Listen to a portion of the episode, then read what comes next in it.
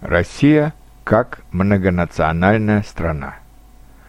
Русское государство за время своего существования вобрало в себя многие нации.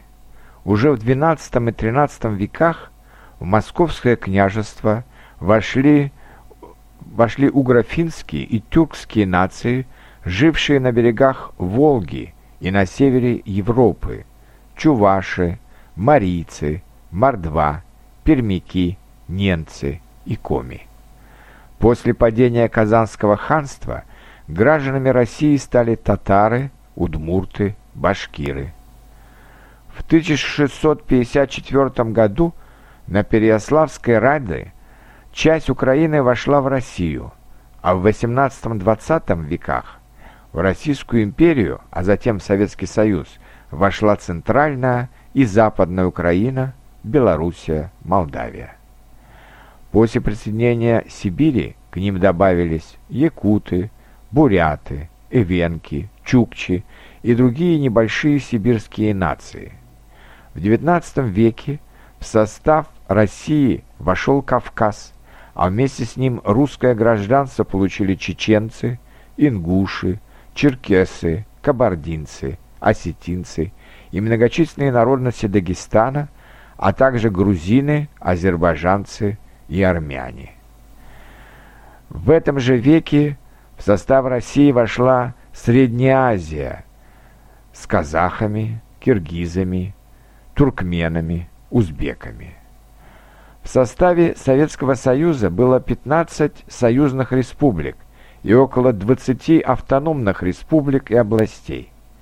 В них существовали и русские, и национальные школы. 50% радиопередач и 40% телепередач проходили на национальных языках. После развала Советского Союза в 1991 году союзные республики получили независимость. Но за время общего существования люди многих национальностей выезжали из своих республик или переезжали в другие республики. Поэтому сейчас русские меньшинства есть во всех новых независимых государствах. В то же время в России живут украинцы, грузины, белорусы, азербайджанцы, молдаване, казахи и другие национальности. Русских в Российской Федерации около 80% от всего населения, а это значит 111 миллионов из 142 миллионов, проживающих в России. Но есть еще 31 миллион, большая европейская страна, и это люди более 100 национальностей. Самые большие из них – 7 миллионов татар, 5 миллионов украинцев, более миллиона чеченцев, дагестанцев, башкир, армян, около миллиона белорусов, удмуртов, чувашей, азербайджанцев, грузин, бурятов, якутов. Многие блюда кухни различных народностей вошли в русскую кухню, как и некоторые танцы, костюмы и другие народные традиции.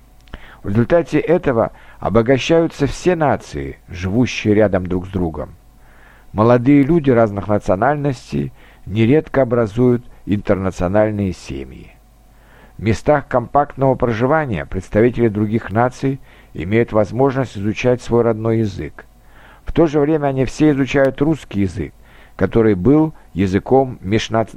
межнационального общения в Советском Союзе и продолжает оставаться в качестве межнационального общения в Российской Федерации.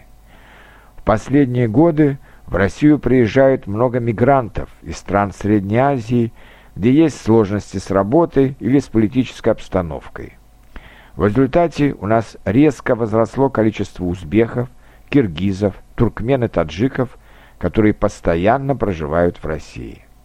Иногда это вызывает недовольство жителей больших городов, куда в основном устремляются мигранты из азиатских стран, а также многочисленные представители народов Северного Кавказа.